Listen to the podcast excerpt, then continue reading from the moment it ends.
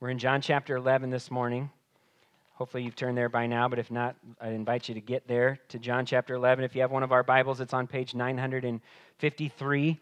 Uh, in, in this chapter, we're going to see not only the sixth sign that Jesus performed, but also we're going to hear another I am statement, right? We kind of have two of these, these uh, big themes in John's gospel the signs that Jesus performed to, to prove who he, uh, who he is as the Messiah, the Son of God, and, and then all of these I am statements. And every time we hear Jesus say, I am, we're reminded that that is the name that God gave himself or revealed uh, uh, uh, who he was to Moses back in the Old Testament. I am.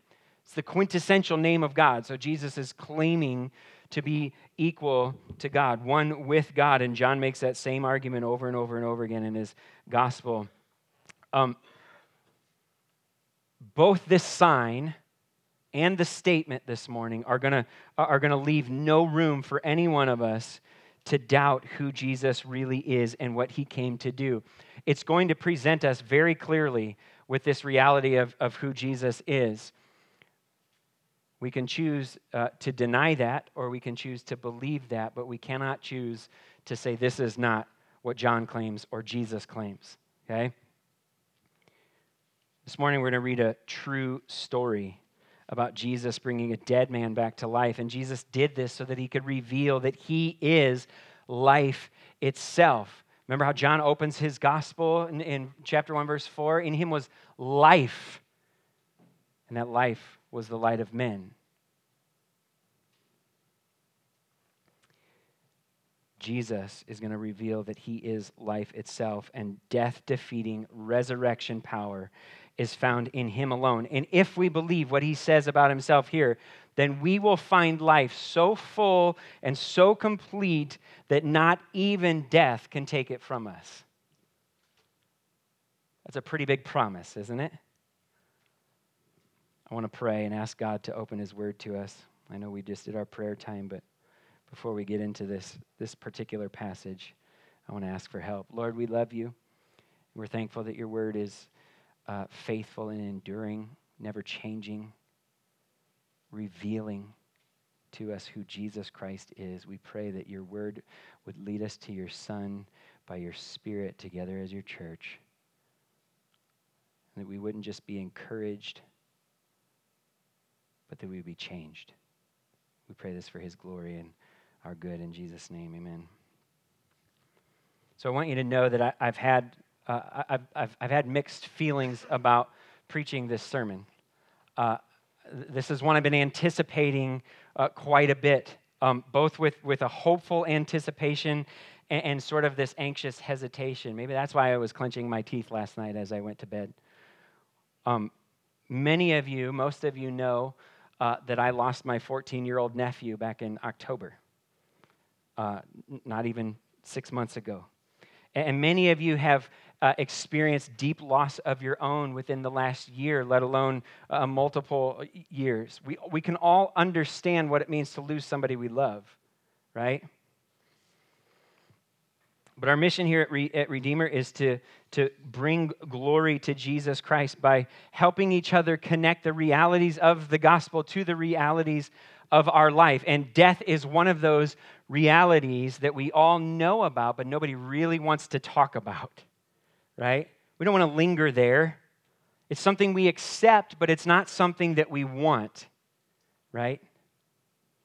So here's my dilemma in preaching this text this morning. How do I magnify the very real life giving power of the resurrection in Jesus without diminishing the very real life altering effects of death for us?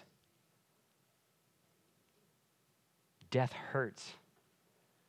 It stings. Death takes people we love away from us and it leaves us to live the rest of this life without them. But death doesn't just take away from us, it also leaves us with these things that we don't want, like sorrow and grief and pain, anxiety. Death feels final to us and it leaves us longing for reassurance that it really isn't final. We don't want it to be, right? That's why today's passage is so important because it's not merely this nice sentimental story that leaves us wishing it were true. This is a true story that leaves us with the assurance that we're longing for. Here's the big point, and it's right out of Jesus' own mouth. Because Jesus is the resurrection and the life, everyone, everyone who believes in him will never die because Jesus is the resurrection and the life. Everyone who believes in him will never die. And the question then that we all must answer today, it comes again from Jesus' own mouth. Do you believe this? Do you believe this? So let's dig in. John chapter 11. We're going to go up verses 1 through 16 here at the beginning. Now a man was sick Lazarus from Bethany, the village of Mary and her sister Martha. Mary was the one who anointed the Lord with perfume and wiped his feet with her hair. That comes in chapter 12, but John expects his audience to know about that story already. And it was her brother Lazarus who was sick. So the sisters went or, or sent a message to him Lord, the one you love is sick. When Jesus heard it, he said, This sickness will not end in death, but is for the glory of God, so that the Son of God may be glorified through it. Now, Jesus loved Martha, her sister, and Lazarus. So when he heard that he was sick, he stayed two more days in the place where he was. Then after that, he said to the disciples, Let's go to Judea again. Rabbi, the disciples told him, Just now the Jews tried to stone you, and you're going there again? Aren't there 12 hours in a day? Jesus answered. And if, if anyone walks during the day, he doesn't stumble because he sees the light of this world. But if anyone walks during the night, he does stumble because the light is not in him. He said this, and then he told them, Our friend Lazarus has fallen asleep, but I am on my way to wake him up. Then the disciples said to him, Lord, if he's falling, falling asleep, he'll get well. Let the man sleep. Jesus, however, was speaking about his death, but they thought that he was speaking about natural sleep. And so Jesus told them plainly, Lazarus has died. I'm glad for you that I wasn't there so that you may believe. But let's go to him. And then Thomas, called twin, said to his fellow disciples, Let's go too so that we may die with him, meaning Jesus and not Lazarus.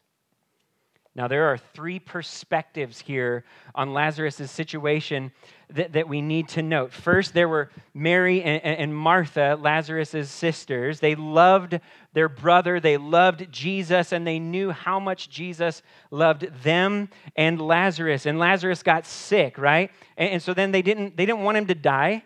Just like when our family members get sick, we don't just like give up. We don't want them to die we do what we can to help them live. And so they sent a message to Jesus because he, they knew that he could help their brother and they wanted him to come as soon as possible.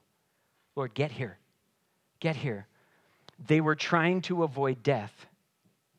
They were trying to avoid death. And then there were the disciples who were with Jesus when he got the message.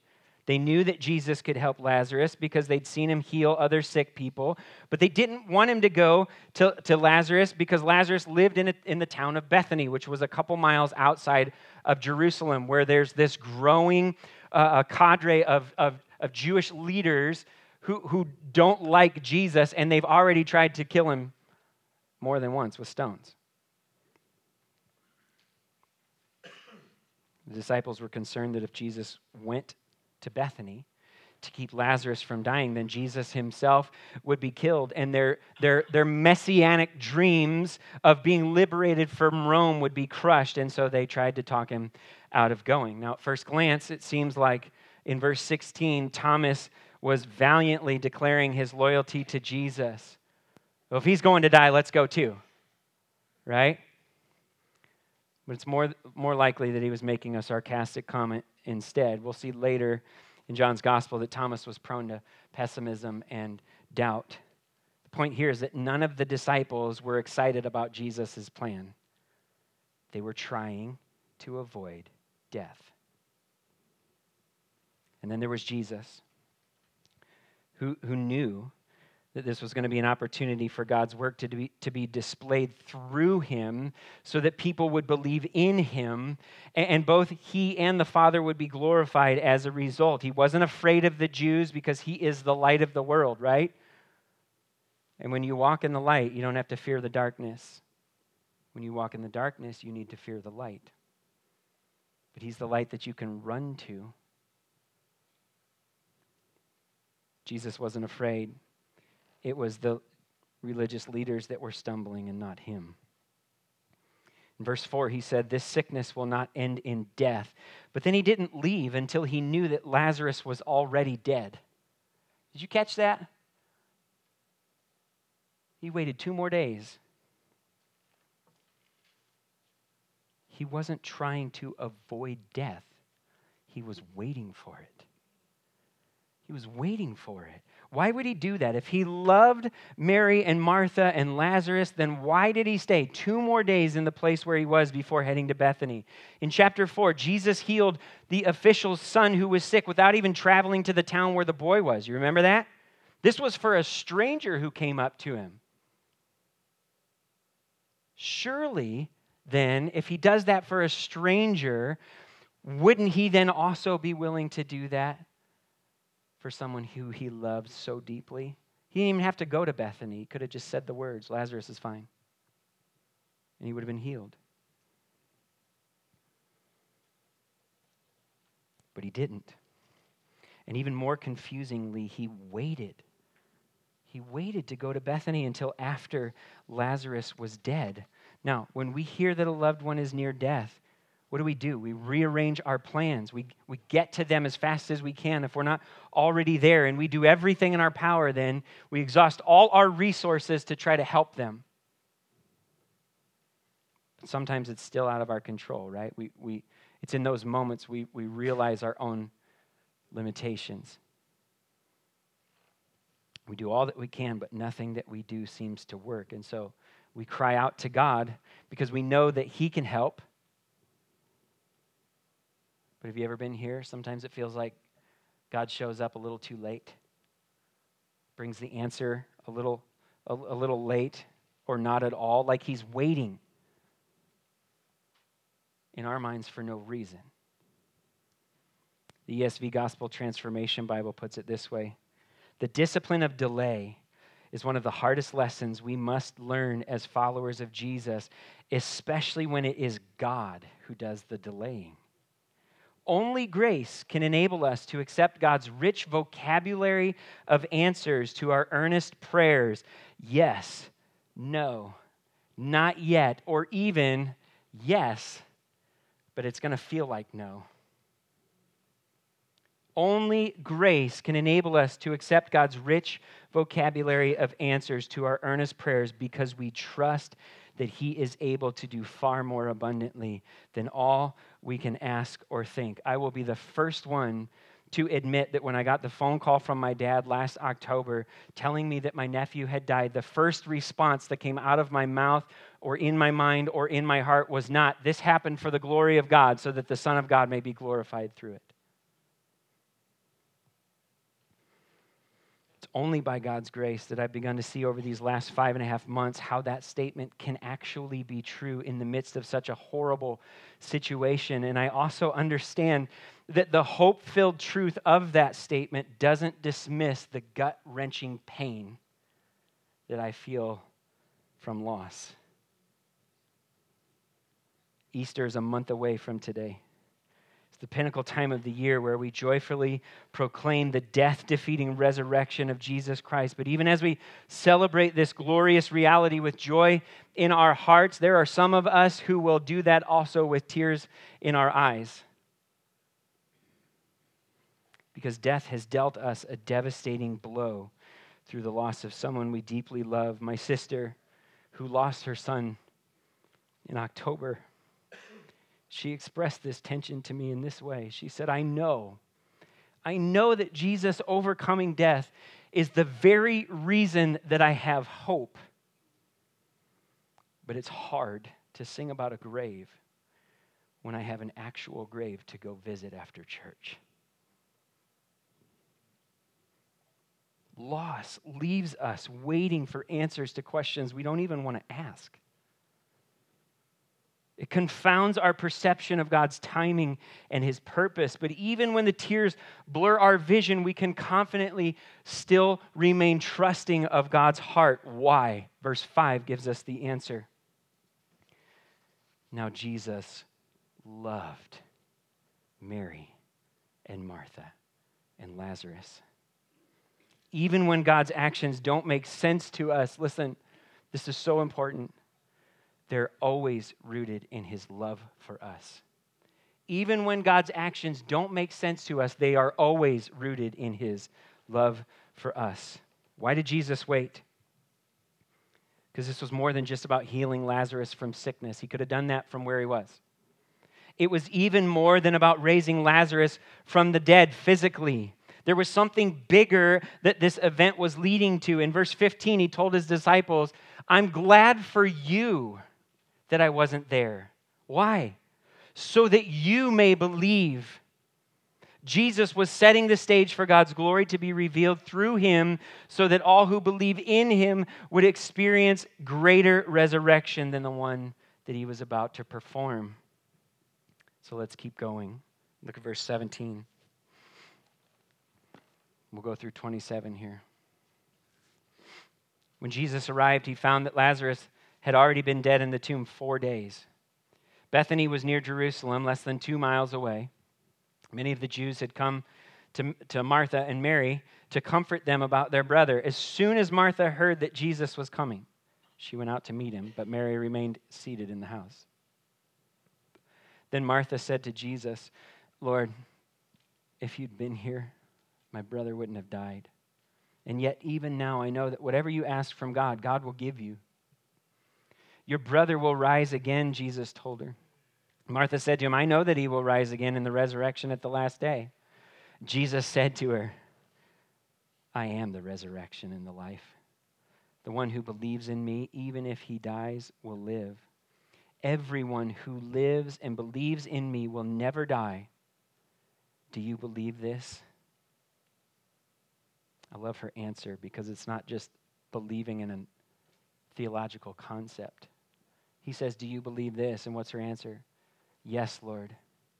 I believe you are the Messiah, the Son of God who comes into the world. Doesn't that sound very, very similar to John's purpose of his gospel? So that you may believe that he is the Messiah, the Son of God, and that by believing you may have life in his name. There was a common Jewish belief that when a person died, their soul stayed around for three days, hoping to be able to re enter the body and come back to life.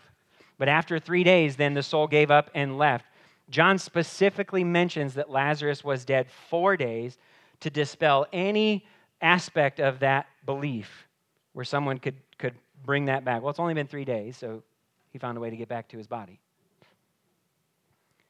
No chance. He was dead, really dead, no chance of coming back to life. And, and then John lets us in on this conversation between Martha and Jesus Mary, while she continued in the custom of remaining seated in mourning for her brother, Martha got up and she went out to meet Jesus as he approached the town of Bethany. Before he even got there, she ran out to meet him. And as she talked to him, we can see her wrestle with this tension of feeling both pain and hope, right?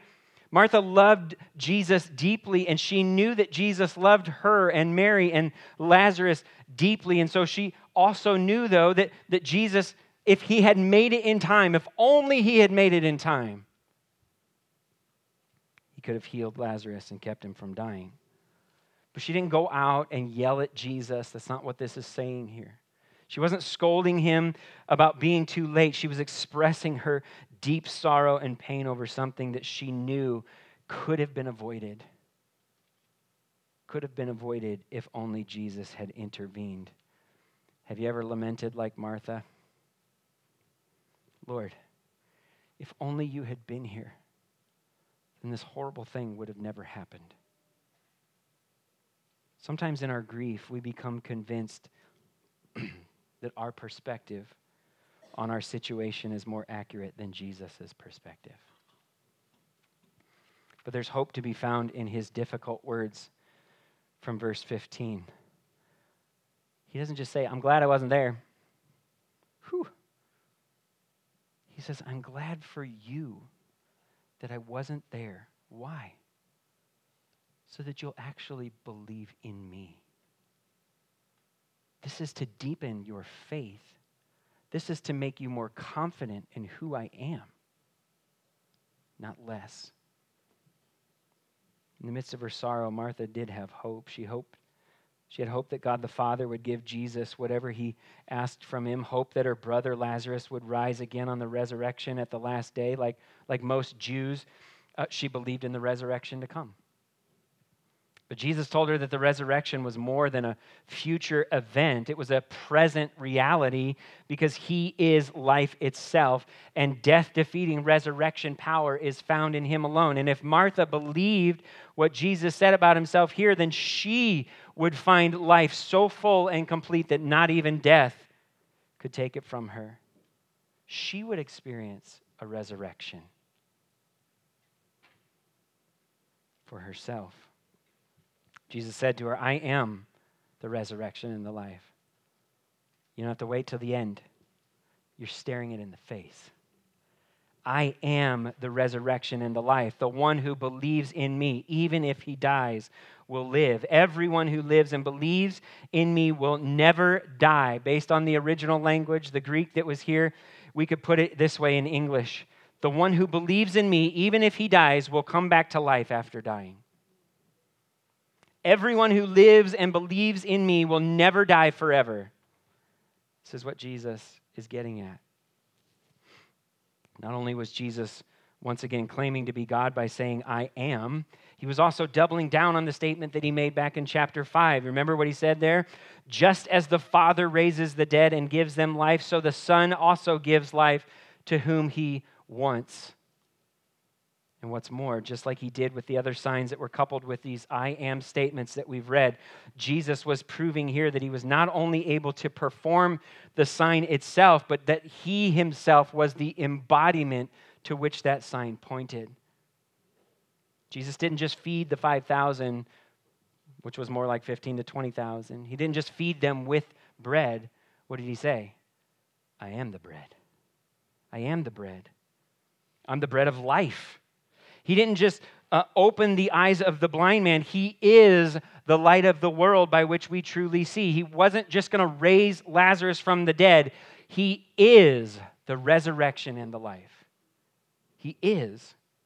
And because Jesus is the resurrection and the life, those who believe in him, we don't have to wait until the last day to experience his resurrection power. He came into the world so that we may have life and have it in abundance right now. We saw this two weeks ago when Tim preached on John 10, the Good Shepherd.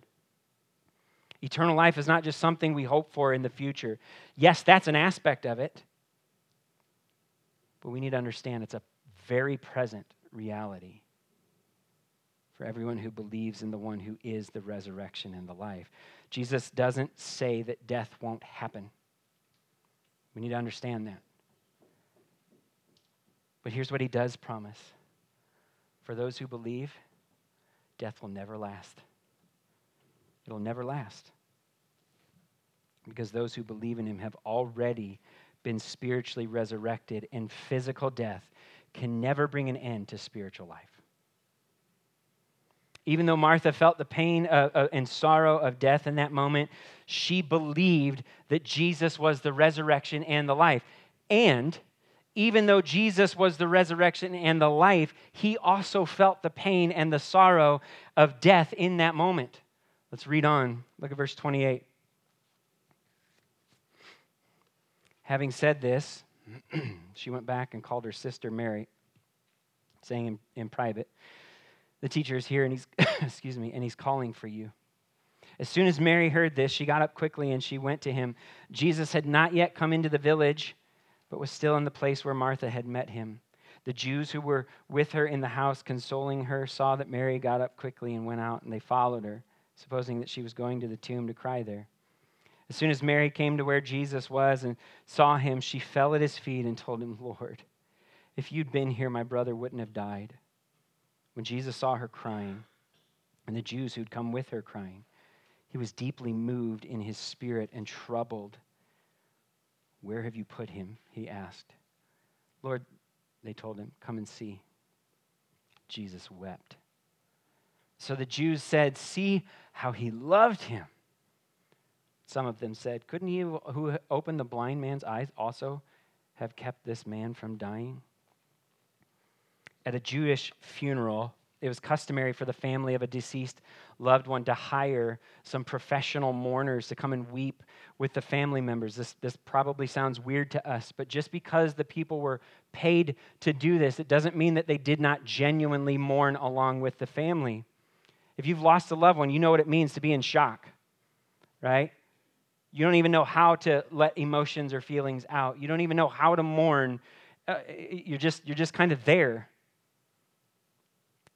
Their purpose was to set the tone, to help bring people back out of shock and give them that ability to mourn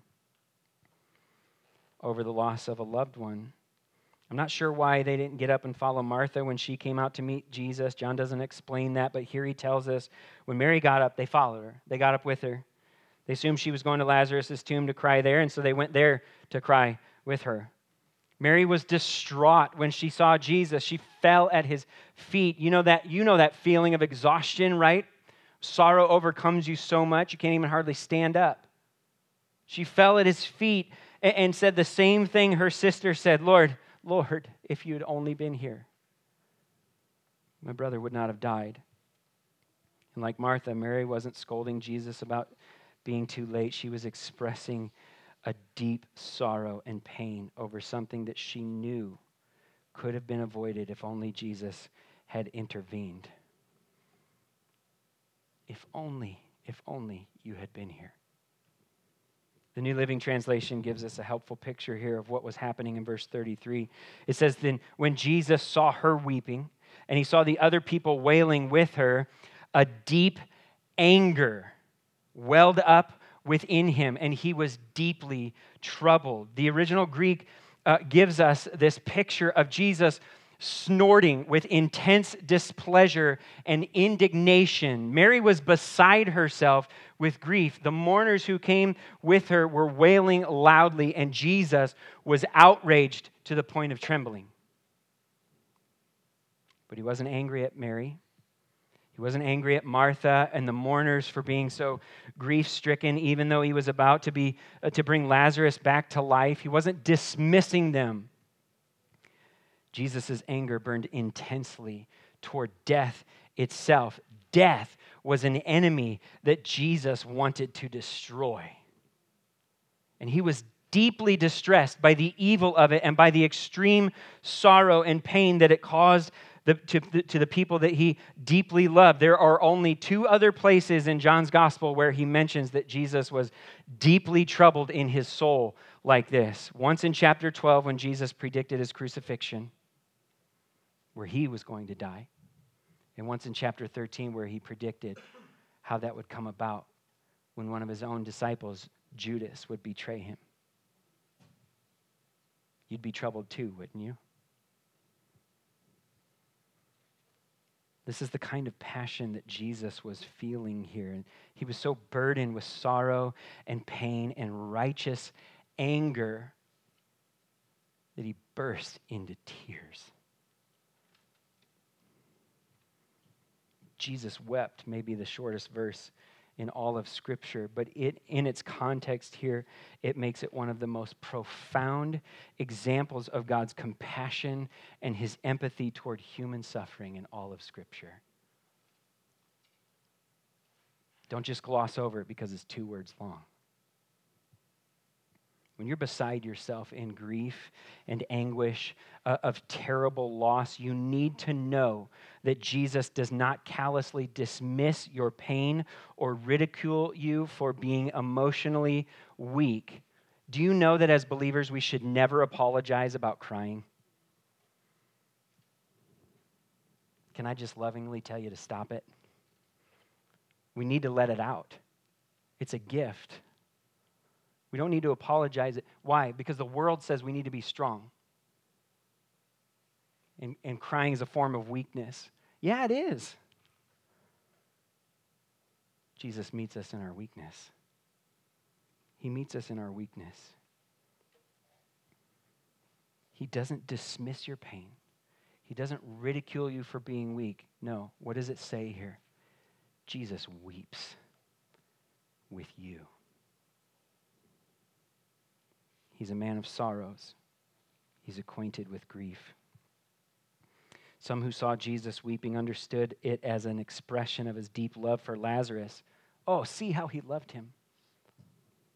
Others remained skeptical. If he loved Lazarus so much, why didn't he get there sooner? Why didn't he just keep Lazarus from dying, right? Surely the one who'd opened the blind man's eyes could have healed Lazarus, right? Nobody's ever opened a blind man's eyes before. He's already healed a sick person. Why didn't he do that? Jesus had come, though, to do more than prevent death. Hear this. He had come to do more than prevent death, he came to destroy it. Look at verse 38. We'll go through 44.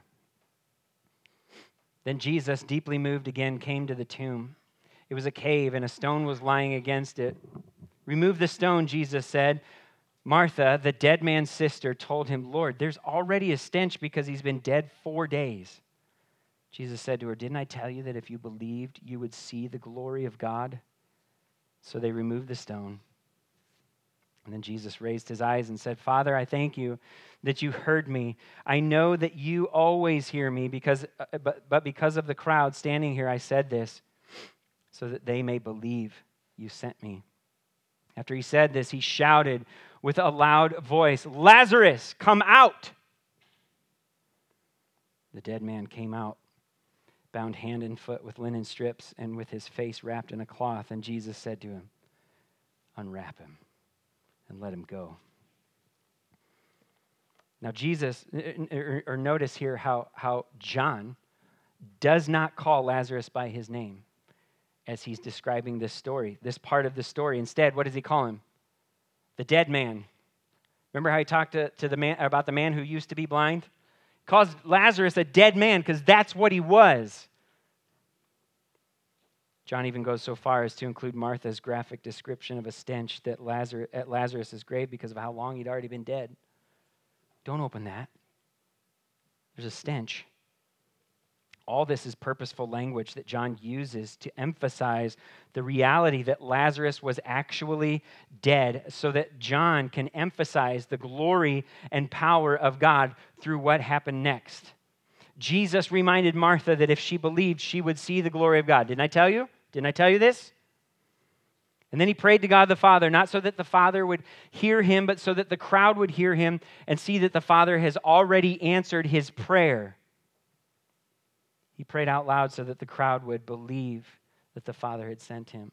Just like he told the disciples, I'm glad I wasn't there so that you might believe he prayed out loud to the Father so that the people standing there would also believe. That they would believe that the Father had sent him, and that, and that by believing, as John says in chapter 20, they might have life in his name. And as they witnessed Lazarus' physical resurrection, Jesus wanted them to experience a spiritual resurrection. And then he shouted those glorious words. But we need to understand this, okay? There was no gentleness here. Jesus was trembling a moment ago, weeping with righteous anger. There's no gentleness here in his voice. He's not, he's not like some parent beckoning their child, come here, come on out, right? Maybe you've, maybe you've seen or heard that portrayed that way. This is not what's happening. In the original language, it conveys, conveys that, that Jesus screamed with an intensity that would have, would have made the weeping and the wailing and all of the noise of all the mourners sound like nothing in comparison. And that's the point. He was so enraged at the evil of death that he wasn't going to leave any room for anybody to doubt the power of God. It's as if all at once he was commanding death to die and Lazarus to live. And so he screamed, Lazarus, come out!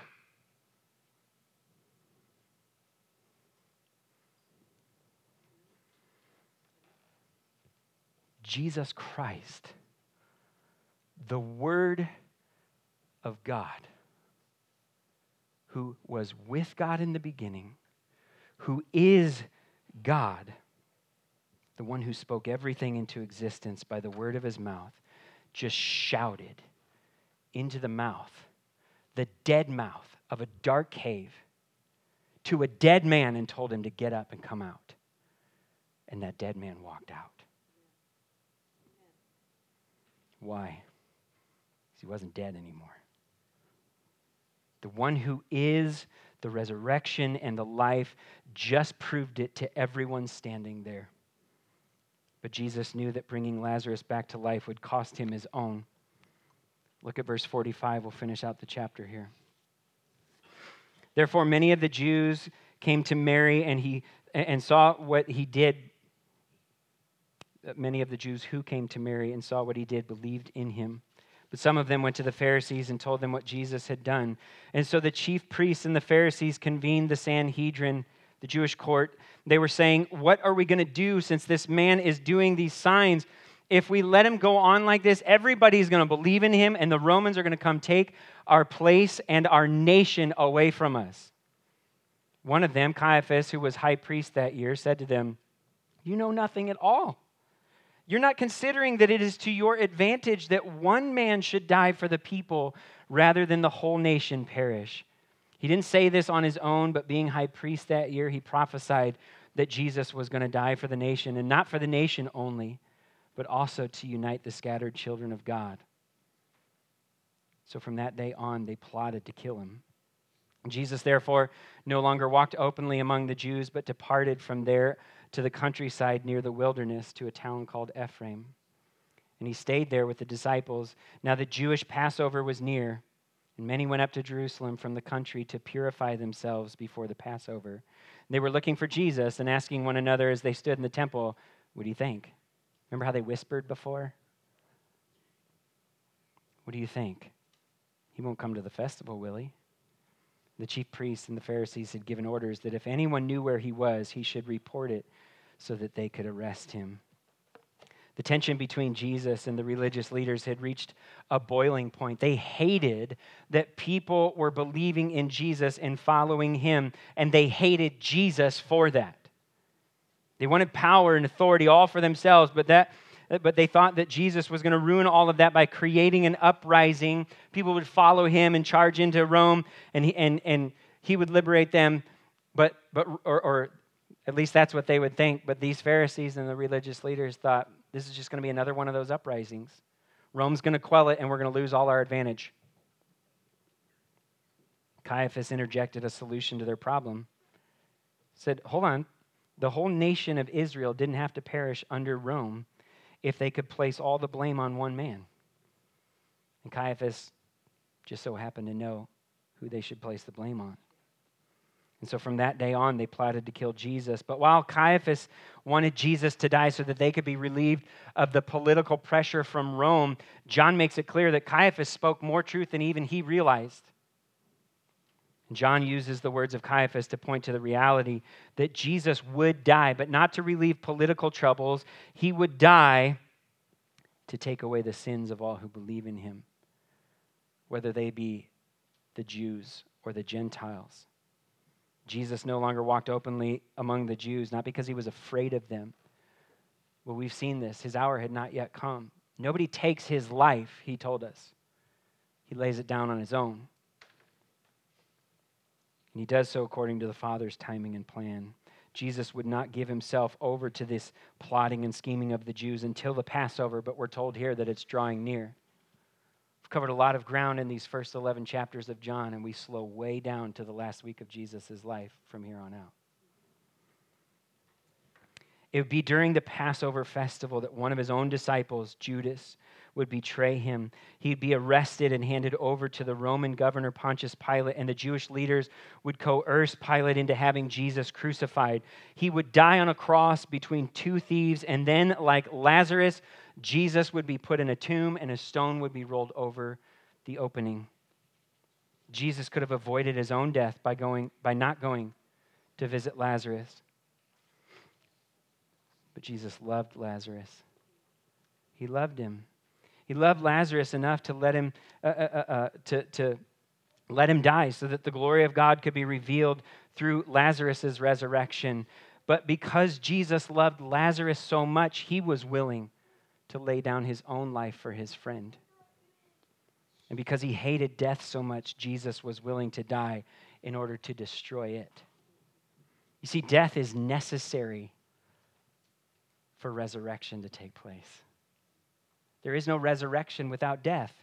This is why Jesus came, not just to Bethany, but into the world. He came to die so that the glory of God would be revealed through his resurrection and lead those who were spiritually dead to look upon him and believe and find resurrection life in Jesus Christ. You see, it wasn't enough for Jesus to just raise Lazarus from the grave because Lazarus would eventually die again. Uh, just an aside, that's, that's got to be like a bummer for Lazarus, right? I mean, you're, you died once and Jesus brought you back, but then you have to go back to the grave. Aren't you so glad that you're still in the hands of, of the living God?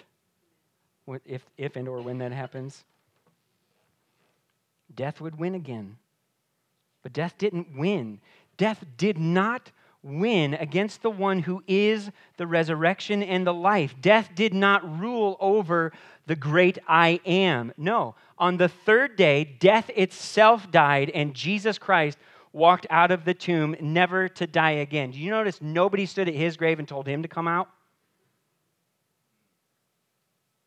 Because he is the resurrection and the life. And now the one who believes in Christ will live even if he or she dies. Everyone who lives and believes in him will never die. Here's the question Do you believe this? Do you believe this? If so, your life is hidden with Christ in God. We sang about that this morning. It's from Colossians 3. And when Christ, who is your life, appears, then you will also appear with him in glory. Death may take your physical body, yes, but it will never take your life. It will never take your life. And if you don't know Christ this morning in this way, then hear his words once more I am the resurrection and the life. I am the resurrection and the life. The one who believes in me, even if he dies, will live. Everyone who lives and believes in me will never die. Listen, Jesus brought Lazarus out of the tomb, and he can bring you out of the tomb too. Jesus set Lazarus free from the bondage of death, and he can set you free from the bondage of death. Listen to him call. He doesn't just call Lazarus by name, he calls each one of us by name. Come out. Come out. Don't remain in death. Believe in Jesus, and you'll have resurrection life in Him, starting right now and carrying on into forever. There's probably not a single person in here who has not lost a loved one at some point in your life to death. And if, and if you've, you've gotten by this far, this long without that, it's coming. It's inevitable for all of us. It's always lost to us because we've only ever experienced death secondhand. You know that? Our loved ones die, and what? We stay, we remain. We experience it secondhand. But as believers, we know that Christ has experienced death firsthand on our behalf. He bore the pain, He bore the shame, He bore the punishment that we deserved because of our sin. He died in our place, but then He rose, listen, to give us firsthand experience at eternal life. And because of that, we can grieve. We can still grieve. We can grieve as those who have hope when we lose a loved one. And although we should never seek death as the answer to our pain and suffering, we also no longer need to fear it or to try to avoid it because Jesus is the answer to death. And therefore, Jesus is the answer to our suffering and our pain. And when we do experience death firsthand,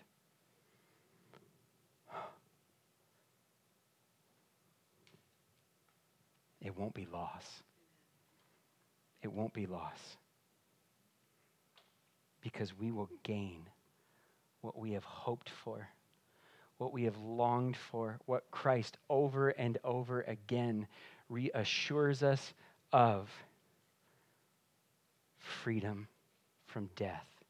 once and for all as we eternally dwell in the safety and presence of the one who is the resurrection and the life.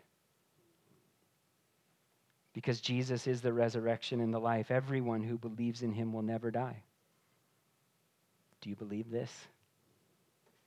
If we minimize the pain and the loss that comes with death, then we risk minimizing what happened at the cross.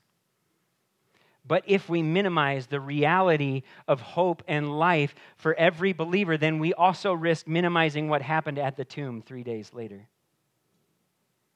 And so, as believers, we should grieve when our loved ones die. Why? Because it hurts. Oh, it hurts. It's a pain like no other. Because we feel the loss. But as believers, let's grieve unapologetically with a hope that points a hopeless world to the one who is the resurrection and the life. Why? So that they might believe in him and never die forever. Amen? Let's pray. Father, we thank you for your Son, Jesus Christ. We praise you that he has triumphed over sin and death and the grave. We thank you for the promise of eternal life that we find in his gospel. Lord, it's for your glory that, that his resurrection destroyed the power of death and opened the kingdom of heaven to all who believe.